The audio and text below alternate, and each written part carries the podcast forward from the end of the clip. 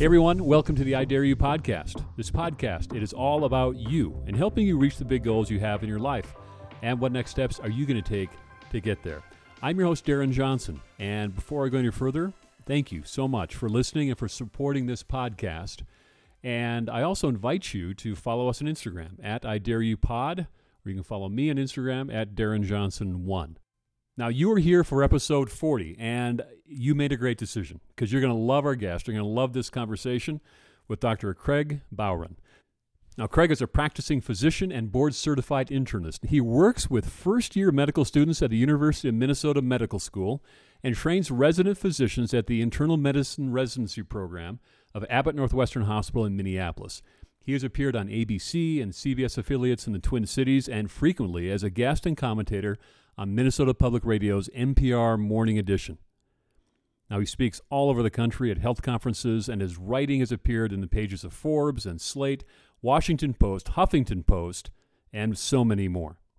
And Craig is the author of a brand new book called Man Overboard A Medical Lifeline for the Aging Male. I think you're going to love this conversation with Craig. You know, if you're a man over 40 or you love a man over 40, this episode, uh, boy, it's going to speak to you. Now, regardless of your gender or your age, this conversation will resonate. And you're going to hear some really practical things, simple things, not easy, but simple things that we all can do to live the life we want and make sure that as we are aging, we are aging well. So now, episode 40, it is ready to go. And now, everyone, here is Dr. Craig Bowron. Dr. Bowron, Craig, welcome to the I Dare You podcast. It is really good having you on the show. Well, thank you. It's uh, it's a pleasure. Hey, um, where where do you go up north? I'm from Minnesota, so I oh, yeah. I, I, I, know St. Paul, I know Duluth yeah. area, Boundary Waters. Where where do you go? Yeah, so yeah, I have a friend who has a cabin north of Grand Rapids, and the closest town. I love this name. It's Talmoon. I don't Which know you remember is like is one of the rebel bases in the Revenge of the Sith or something like that. Uh, if you're a Star Wars guy, we just may we just may skip this entire book and just talk about Star Wars. no, I'm not. I think in my lifetime, like what a what an incredible work of storytelling. I love Star Wars. I remember reading the paperback in 1976, I believe. Did it precede the movie? Uh, you know, I did, but but at that time it was a different time, right? In other words, my my parents were concerned about the violence and making sure that it, and I, I, read the paperback and they I finally saw the movie. You know, I think I, I think my dad did take me, blew me away. I mean, yeah. obviously. My my brother has a cabin up in uh, near Battle Lake, Minnesota. I grew up near oh, yeah. Fergus, Fergus Falls, and so sure. I'm out here in Idaho, so it's still dark. Well, the sun's coming up, right? But the uh to be able to go back to the cabin and not worry about any maintenance property taxes yeah. e-boats um so that's my brother's place so that's my story so it's kind it. of a spiritual i don't know i'm sure other states have it you know in terms of like when people where do people go for the summer but it's definitely a spiritual journey i think for um um there's a song by big red, big red machine you know he's out of he's out of eau claire mm. talks about going to the cabin in the summer yeah. You know, and, and it's just a song about driving to the lake and, you know. Yeah. I agree. There is something about it. Well, I'm waiting for your next book on that one. So I think there is, a, there is a lot there. It is spiritual. Yeah. You are you're the author of a brand new book. Uh, it is called Man Overboard: A Medical Lifeline for the Aging Male.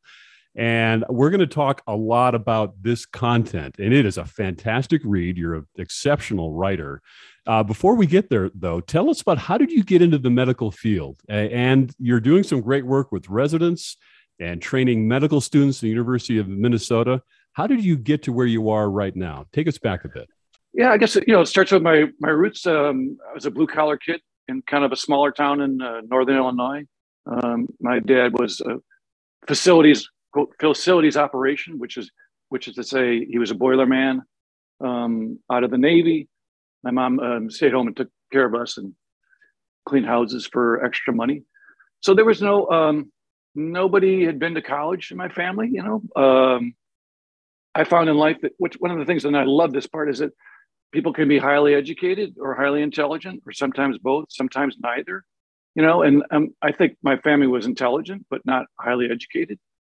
Um, so there wasn't. Uh, my parents couldn't tell me like where to go, but uh, early on, I won't worry with the story, but early on, I got some exposure to Minnesota and just loved the loved that life, and just thought like I wanted to be a small town doctor.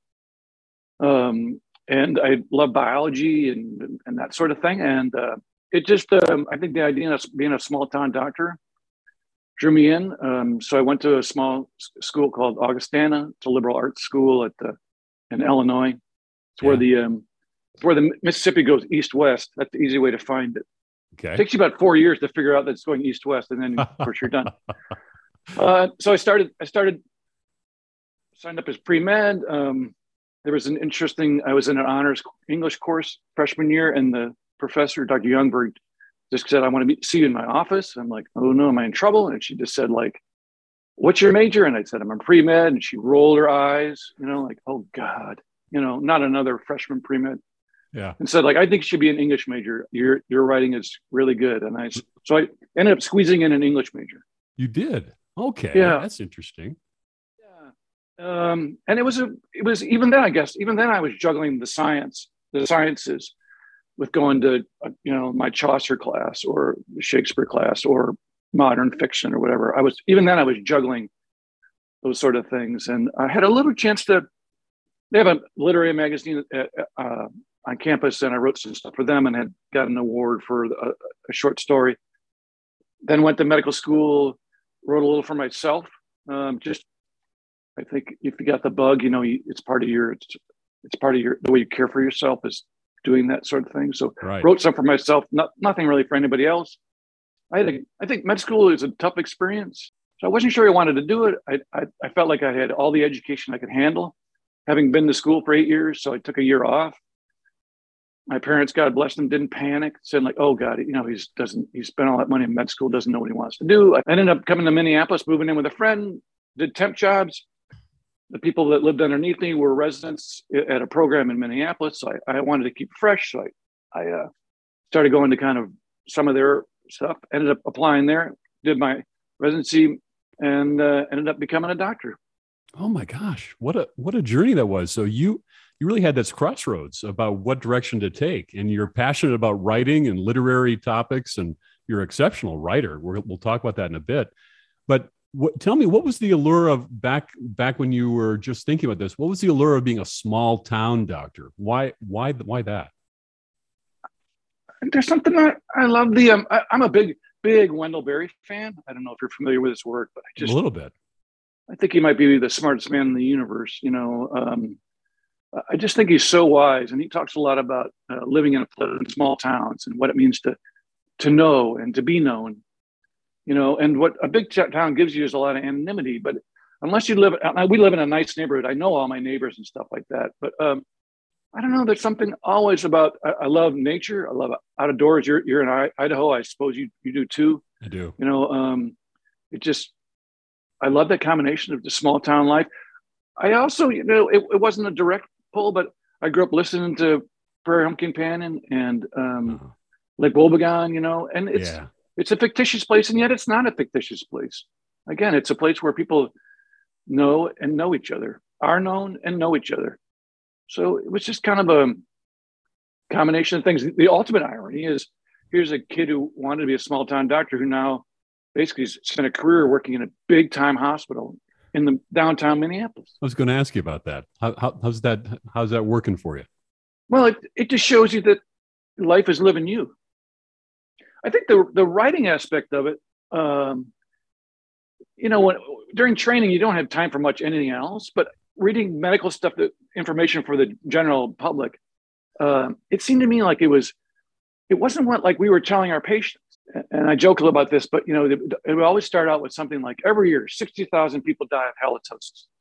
You know, and you're like, oh my God, yeah. 60,000 people from bad breath. That's such a large number. But the idea is to get you, you know, or, you know, he was completely fine until he saw the, the blood on his, to- on his toothbrush, you know, right. um, or having, or covering like really exceptional uh, oddball articles, you know, like in mice, uh, uh it looks like uh, mice who were fed peanut butter had a, a 30% lower incidence of Parkinson's. You know, like, well, how does that?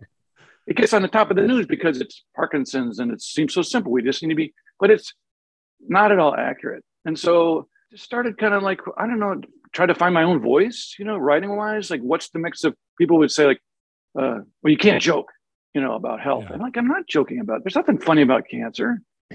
Um, but but but why does it have to be so self-important? I think doctors mm-hmm. suffer from this, you know, the self-importance, and people just we're tired of the Marcus Welby thing, yeah. the higher than thou, you know. Um, sit down. It's t- you're done with your uterus. We're taking it out. You know, okay. I mean, we're done with all that. And so I just wanted to. I just started. I wanted to find my voice. I wanted to write something that people could enjoy and learn something from. Speaking of small town doctors, I grew up in Hoffman, Minnesota, about three, eh, two and a half, three hours away from the Twin Cities. And our doctor, we had 600 people in the town, right? And yeah. our doctor was Dr. Sampson. Like you said, everyone, yeah. he, he was known. He was part of the community. He took care of my grandparents, my parents, and he did all the all the physicals for all the kids in school. I mean, he was he was everything, and the, the influence that healthcare professionals have on communities and the lives of others is just profound. What what do you love most about about training residents in internal medicine and also um, you know being part and training medical students first year medical students at university of minnesota what do you love most about all that craig and then we'll then we're going to transition into this book what i love about it is their youth ah where I live in St. Paul, I'm close to a couple uh, university colleges, and uh, I, honest to God, I, when I when I and I often ride my bike to work, and when I ride through there, like it's like going. It, these are they are flowers. You know, nature makes us into these beautiful, resplendent, resplendent flowers to reproduce. You know, but it's fall, and those the, the petals fall off, and things change, and nature kind of says, ah, you know, thanks, uh, done with that. You know so I, I love their youth. Um, they are not naive. You know, sometimes, oh, I love that youthful naivete. They're not naive. You know, um, they're just not cynical. It's interesting how sometimes you meet up with physicians and it's all about the business. No one's yeah. talking about an interesting case. No one's talking about a patient that they lost or loved or cared for, or that when they saw him on their clinic schedule, just went like, he's here. You know, I wonder how she's doing. You know, can't wait to talk. wonder how her kids are doing. You know, um, they're not talking about that. They're talking about Medicare, Medicaid, you know, insurance issues. So there's none of that with med students. Uh, so it's a lot more about style. You know, it's a lot more about thinking through stuff. It's more, a lot more uh, just about the logic of things. And um, this is where we are modern culture. We have lots of information, have lots of data. Now we don't suffer for that. We, but it's it's collating it. It's making sense of it. You know, it's understanding what to do about it. Let, us talk about this this new book of yours. It's called Man Overboard: A Medical Lifeline for the Aging Male. Now that is pretty specific, and if you are not an aging male, you might know one. so tell me what of all the topics, you know, right? You you you could write about anything, everything everything from Lake Wobegon to something uh, more spiritual, and but you chose this. Why this topic of all the ones you could have chosen, Craig? So some of it's for me. You know, I'm 58. Uh, this is uh, not official or science driven, but I, have decided that 55 to 70 is pre geezer. So I consider myself a pre geezer. I'm with you. You know, and then I think 70 after that, you're a geezer. So, you know, I'm entering the pre geezer phase. I can feel it. Part of it's because I enjoy humor. And um, honestly, uh, the aging male is a very humorous sort of thing. Um, I grew up watching Monty, a little bit of Monty Python. Yes. And there's that scene about where he fights the Black Knight and he cuts off one leg, you know, and and you think, well, that's over. And the Black Knight's just spitting vile at him, and he chops off his other leg, and he still wants to fight, you know. And that is that sort of um, I don't know. I sometimes joke that the testosterone triggers our invincibility gene, you know. So it's just mm. I think we don't do it as well as women do. I just don't think we do it with the kind of grace, even though menopause generally is, a, is going to be a harder thunderbolt sort of thing. Yeah. I don't think men do it as gracefully. And, and that's because, um, I don't know, because we don't talk about it, because we don't address it, because we're so focused on strength and virility and, and we don't, we have no language for frailty. We don't, you know, we just, so part of it is just humor. Uh, one, one, of the, one of the reasons why I really wanted to talk to you was in this as an aging male myself pre pre geezer yeah i don't i don't talk about things with my my my friends my my my guy friends we just don't talk about our health that way and i don't know I don't know why. And you even talk about mental health in your book as well, which is obviously a hot topic, an important topic. But we don't talk about it. There's almost like this veil of invincibility. Um, I don't know. So you so you think that's that's unique to more of the guys, and is that driven by some of the testosterone? Or I'm making some huge leaps. Why why oh, yeah, why, yeah, why, yeah. why don't we? Why don't we? Well, I, I do. I mean, I, I joke about it as being a sign of testosterone blindness and that sort of stuff. And I and I think you know a lot of the stuff's overdone, but I just think there's something about. And I'm part of this speaking from personal experience and with friends. You know, it is like I'm a I'm always been svelte or even skinny my whole life, but I've been athletic. Yeah. Um, I think most men the, the challenge is not to blow up as they get older, put on extra weight. Right. For me, it's not to blow away. That's going to be the challenge for me. And uh, so I'm used to being uh, slender, but I don't want to be frail. And um, you know, I, I, in a hospital, I see men and women. You know, and you see a 58 year old male come in with this, a heart attack, and it's a different experience than um, a 58 year old woman. I mean, they feel wounded.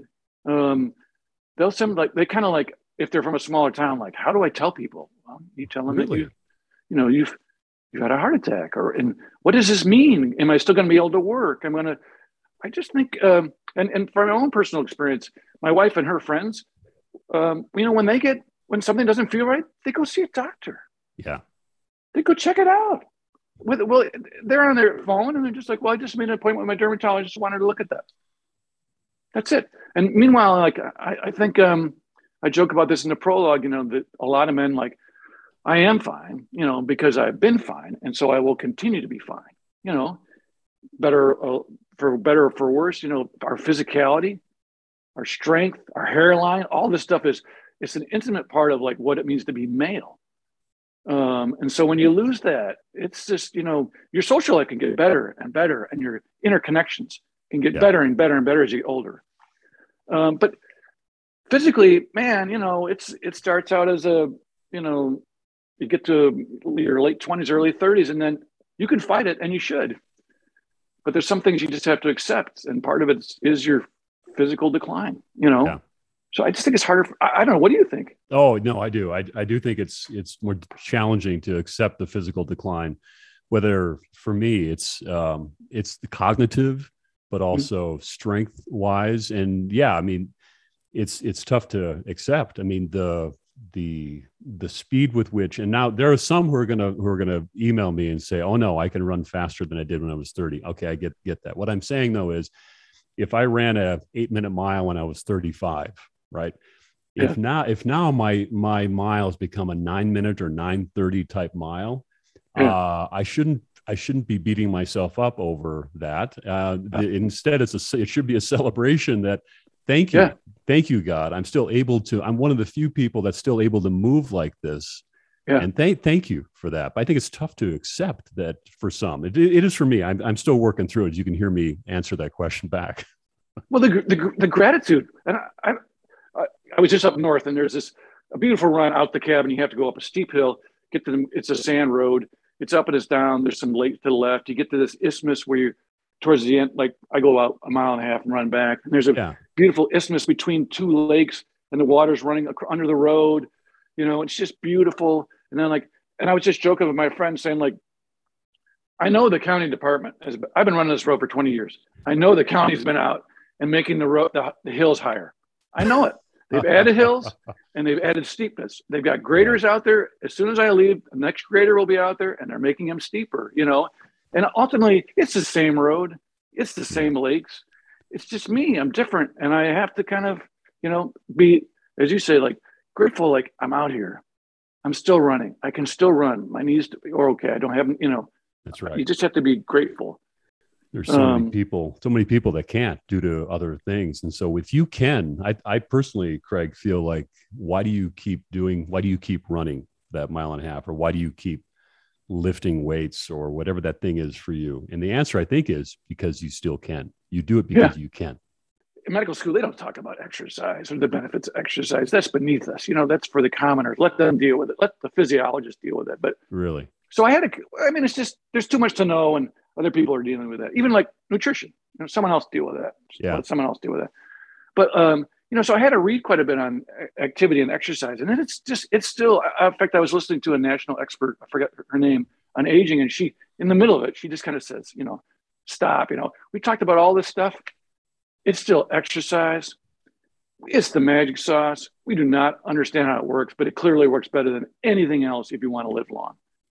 And I've read a lot of books on nutrition. In fact, I'm looking at a book over here to my right here. It's it's written by Dr. Michael Greger.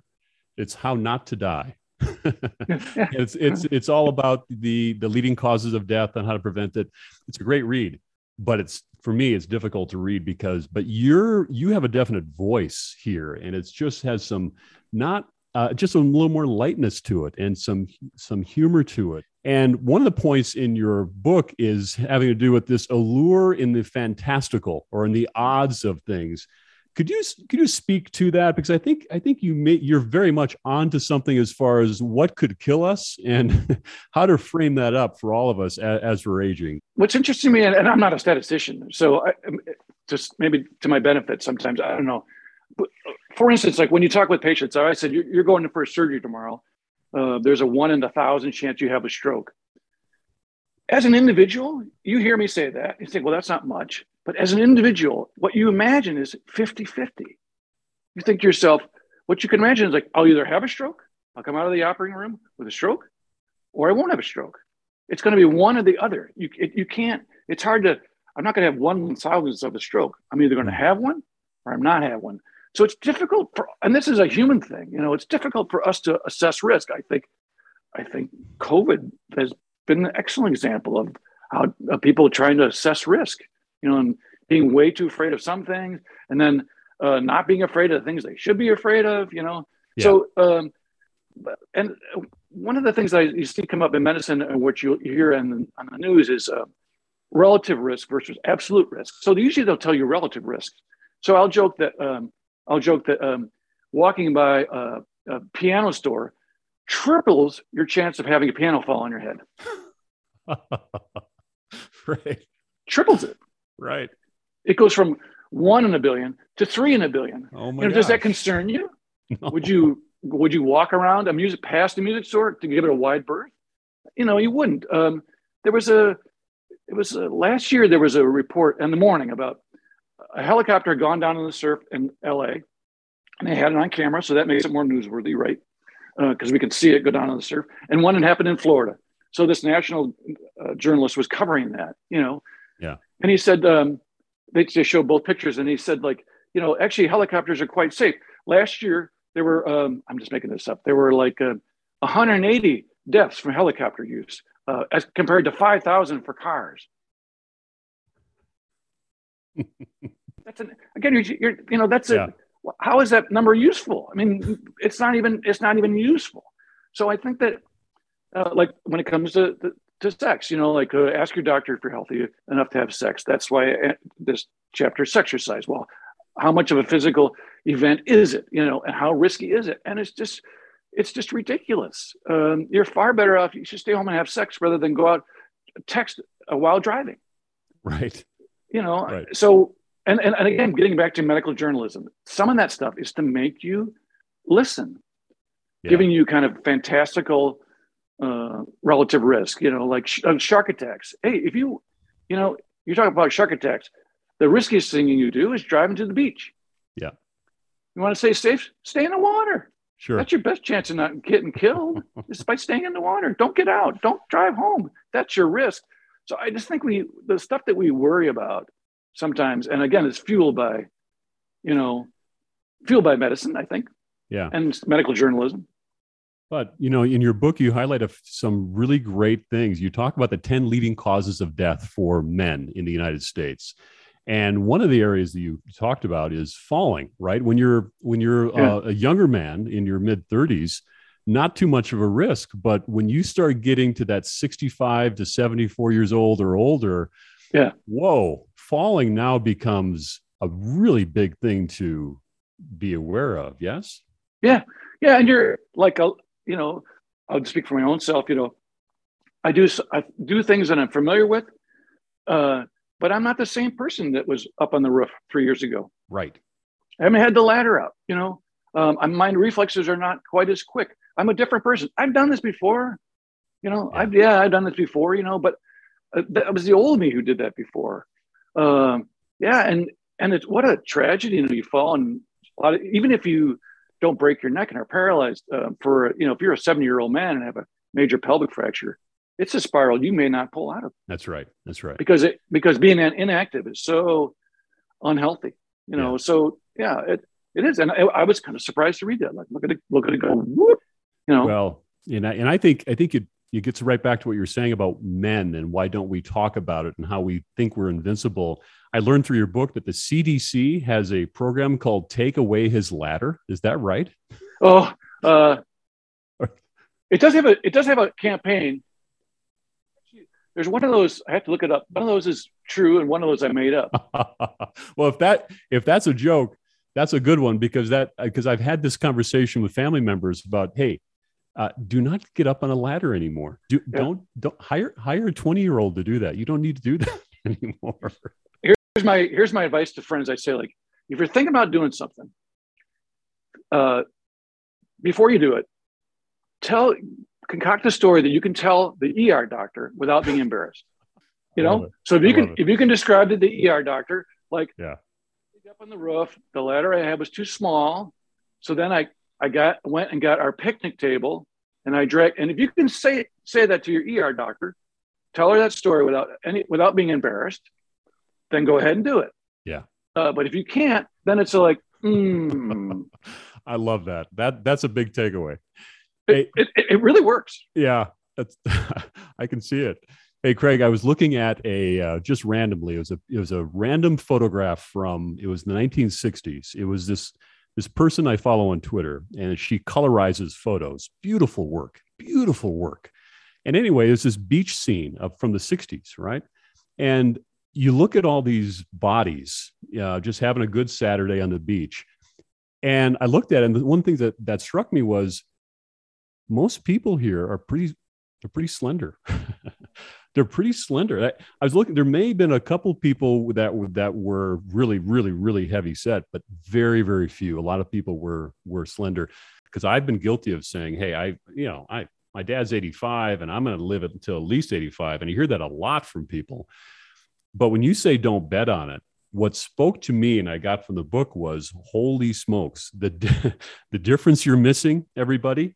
Is that your parents and especially your grandparents these were a different breed of people. They were working hard. They were baling yeah. hay, picking rock, manual labor, and they were eating lard, right?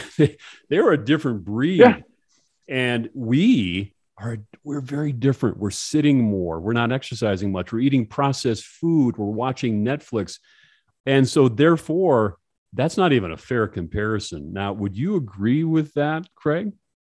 Oh, absolutely. And I, I had this kind of anthropological bent. You know, I, I really am interested in the, the, the sweep of humanity and how we live. And this is just we have to we have to see that this is unparalleled.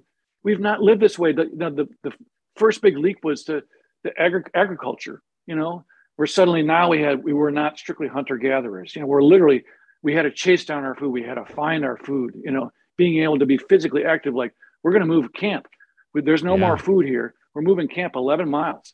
You know, yeah. every and you pick up all. Uh, we just never ate this stuff.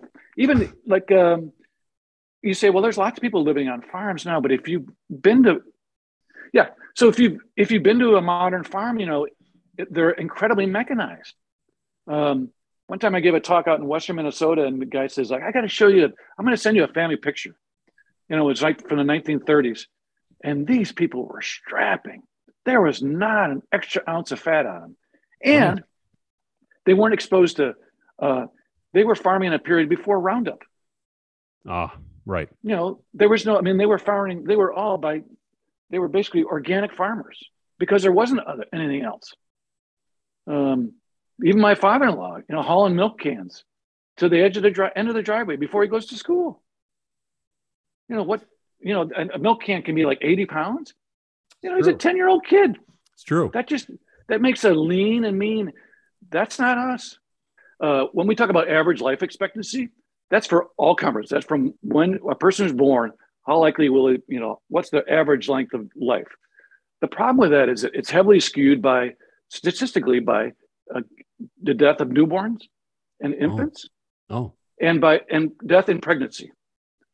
So what's interesting, like if you look at if you look at and there's data online about this, but if you look at uh, the like average life life expectancy um, in the year uh, 1900, um, yeah, it was it was lower than it is now. But yeah. the, the, the point is that um, if you if you made it through childbirth as a woman, if you made it through um, if you made it through being a, a toddler, uh, you could live a long time. There were a lot of old people then back then. If you so once you take those factors out, I think we've added in in a, in a century of modern medicine, we've added if you could make it to 85, I think the, the chances of you right in this age, if you make it to age 85, you uh, you, you probably have four, five or six years left. Hmm. In the year 1900, if you made it to 85, you'd had four years left. Hmm. So there were there were there were old people then. There were a lot of old people. It's just that they had it. They ran through the they got through the gauntlet of childbirth and um, childbirth and being young. Oh, so that's that's kind of uh, you know that's that's sort of the, the, the first half of it. I think a lot anthropologically. You know, how are we born to? Because it it ends up being right. You know, how is it? How are we born to live? What were we born to eat? What were we born to do? And really, this life we live is very unnatural. Hmm. Uh, being sedentary with excess calories, smoking, you know, a, a, lot of things in excess. It's very, very unnatural.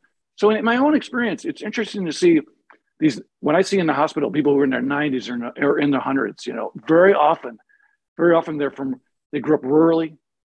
They grew up in hard circumstances. They were, they were physically, at, you know, working on the farm from the very beginning, right. you know, and um, they lived, it's almost as if uh, they just lived through this kind of boilerplate of just this cauldron of life was difficult and dem- physically demanding from the beginning.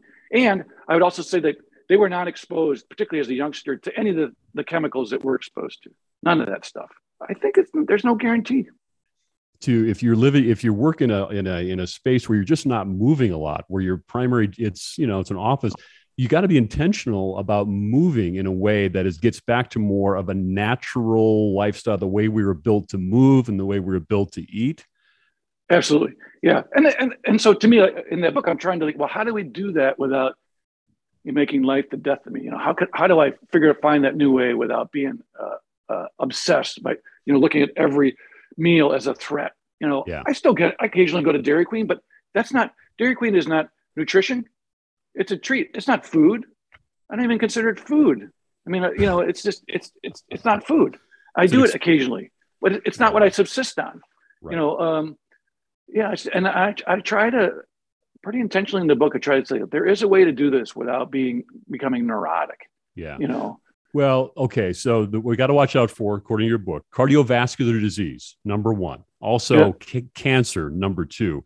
Yeah. What are some of those preventative things that we can do as we are aging, and what what what can we control here, Craig? So I think uh, uh, number one is our, our weight you know, just like in every every parameter, every health parameter you can think of. Um, excess weight is not healthy. It increases your risk of cancer. It increases your risk of diabetes, high blood pressure. It you know over and over again. That's a, a bad player. Um, activity, um, and even part of what uh, there's a chapter on a book about just the dangers of sitting. That just moving, yeah, just moving, not becoming a triathlete, but literally figuring out ways to kind of move you know the the healthiness of activity. For, for cardiovascular stuff there's really there's major risk factors are high cholesterol smoking uh, blood cholesterol uh, uh, blood cholesterol sorry blood blood pressure sorry cholesterol smoking cholesterol uh, and diabetes. And again diabetes is i think and high blood pressure blood pressure are really in that are closely tied to uh, obesity. So you know those are just some very basic things um, and the cancer, you know, the, the top of the list are, uh, I would, the can, top of the list would be smoking. You know, there's just, I, I think if you were going to, if you're a smoker and you read the book, forget about anything I say, you know, until you stop smoking. What do you hope that the reader will think or do differently as a result of reading this incredible book? So, so I think that I wanted well, a couple of part of the part of the problem is the genre. You know, a book that can't help people if it do, they don't read it. You know, uh, uh, I heard um, Jason Sudeikis was talking about Ted Lasso, Lasso, and the um, the surprising popularity. He, he, was on Saturday Night Live, and he said that um, I did a I did a show about two things that Americans hate: optimism and soccer.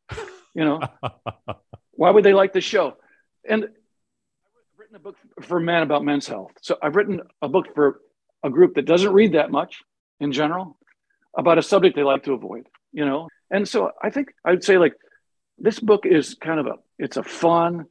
It, it hits all the big like what's the things you really need to worry about but you know, uh, and then what's kind of a, a general plan, you know, and so you, so you don't have to kind of, you know, just be again neurotic about your health, but not dismissive either. Just somewhere, I'm I'm I'm very much a, a moderate in many things, you know. So just find some place in the middle, you know, yeah. just you know, someplace in the middle where you got a plan, you're doing, you know, you're, you're you're taking care of yourself. You're not obsessing about what your last LDL is. You know, you're enjoying things yeah. just someplace in the middle. Well, I, I, I think that's I think you did it for all the guys out there that um, maybe just are curious about their health and wellness and longevity.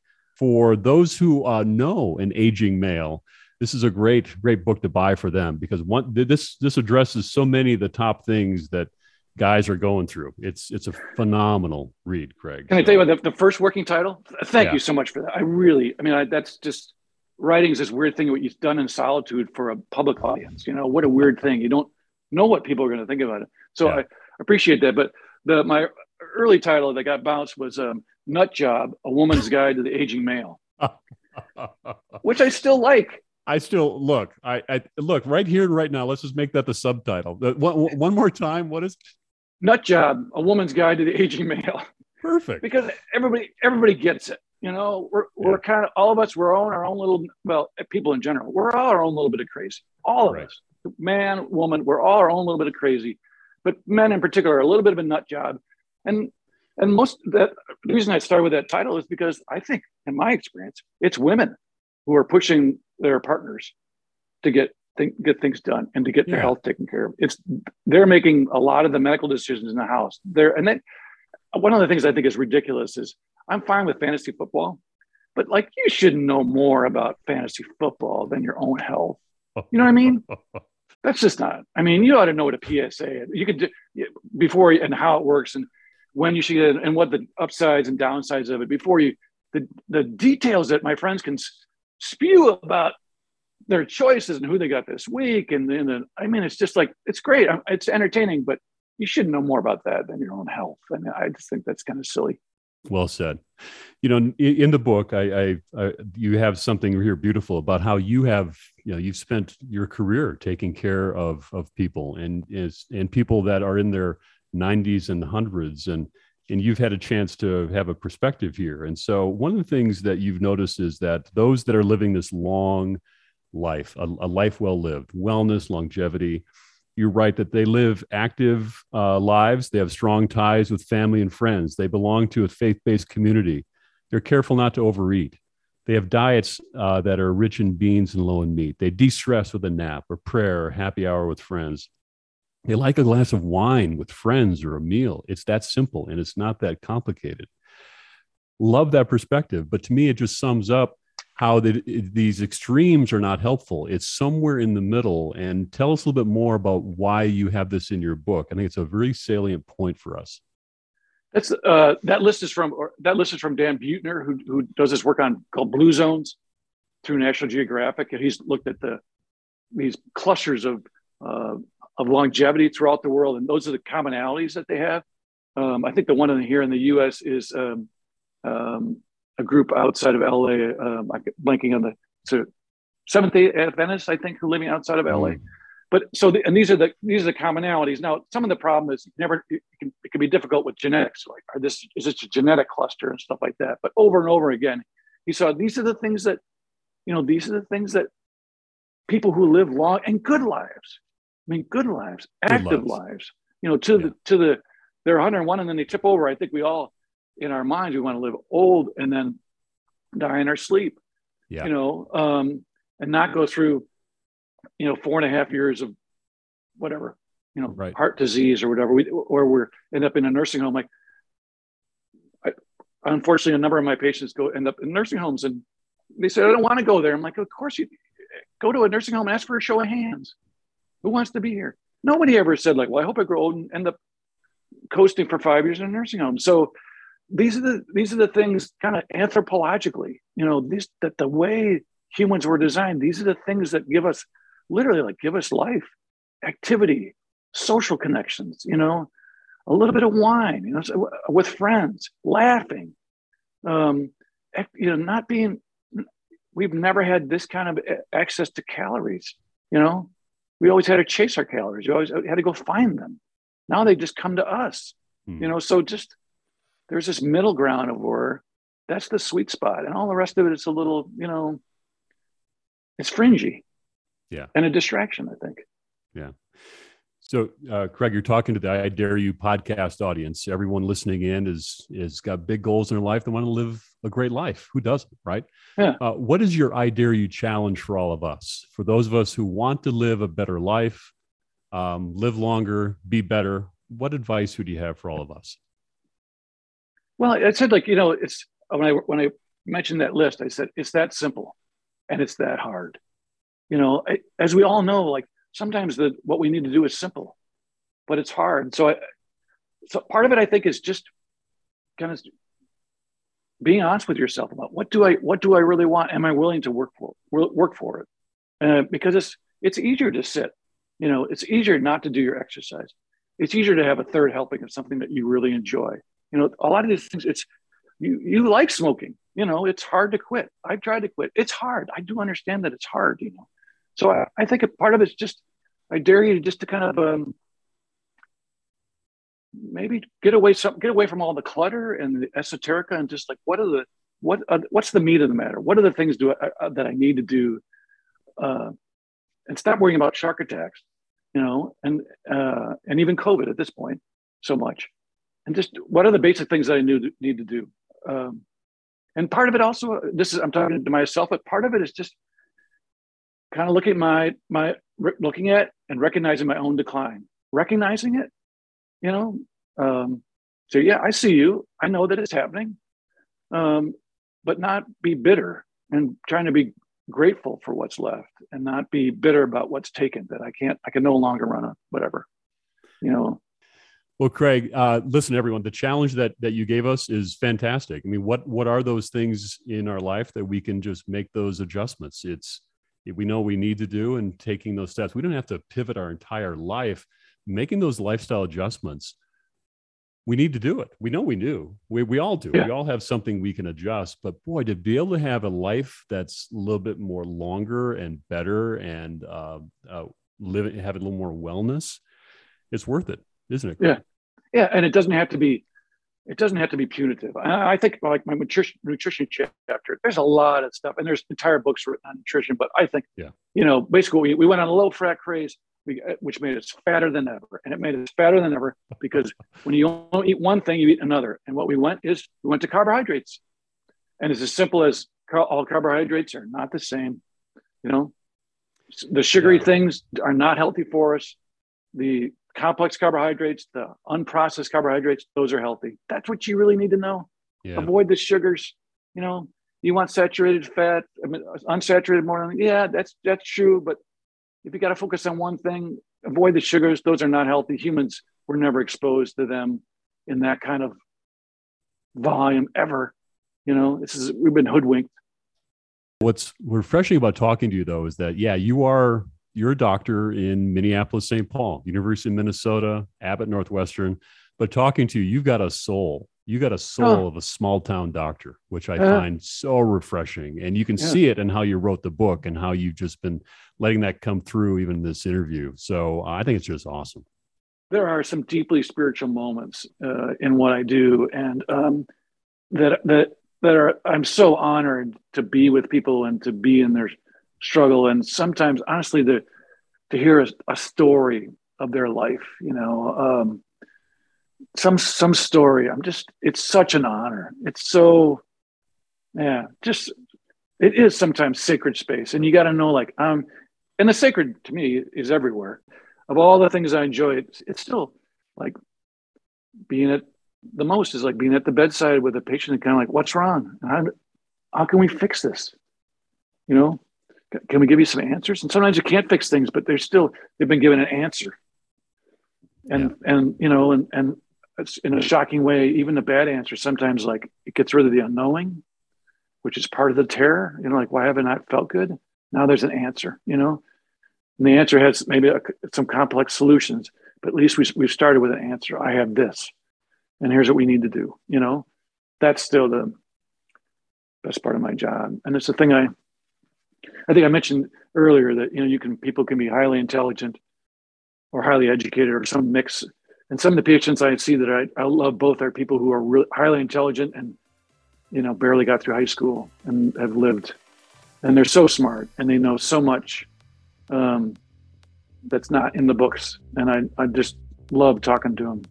I learned so much. Well, Craig, as one aging male to another, thank you very much for being on the podcast. It was so much fun getting to know you and hearing your perspectives on things. And you're changing a lot of lives with the work you're doing. So um, it was a real pleasure. Thanks for being here. Well, thanks. It's just an honor to be here. I, I looked at some of your the, the guests you've had, like, holy cow, what am I doing on this show? So thank you. Okay, that was Dr. Craig Bowron. Uh, what do you think of that? what changes do you want to make in your life? What are you thinking of? Remember, you don't need to pivot and do everything, but what are the one or two things? So now that you've listened, who are the men in your life that need to hear this episode? Make sure you do share with them. They're going to love it and they're going to thank you for it. And they just may be here a little bit longer because of you taking that step. All right, quick message to the guys over 40. Uh, it's never too late. Wherever you're at, 40, 50, 60, 70, 80, it's never too late. Whatever changes you need to make, I would invite you to make the changes and experience those benefits. Um, you owe it to yourself, you owe it to your family. And for those who are in your 20s and 30s, uh, you are invincible, right? I know that, and I'm not arguing with you. Uh, I'm just, again, giving you some gentle encouragement to make the changes you need to make, whatever that might be. It could be increased physical activity. Um, it could be to eat better. There are more reasons than ever to be sedentary and to eat poorly or to establish bad habits with al- alcohol and tobacco and other things. Um, make the changes now because as you make the changes and establish good habits in your 20s and your 30s, oh my gosh, your 40s, 50s, 60s, 70s, 80s will be amazing. And let's go even higher level, higher purpose on this. You'll be able to do what you want as you age well. Not only just physically, but also you're going to be here for weddings and graduations with grandkids and whatever's important to you. But think long term, and the steps you take today are going to pay off. All right? Okay, now everyone get ready for episode 41. We're finishing it up. It's going to be another good one. And also make sure you are uh, following us on Instagram at I Dare You Pod and also at Darren Johnson 1 and go to idareyoupod.com. Get on, get on our mailing list. I promise I will not abuse that privilege. I appreciate you being here, everybody, and I will see you here next week for another episode of the I Dare You podcast.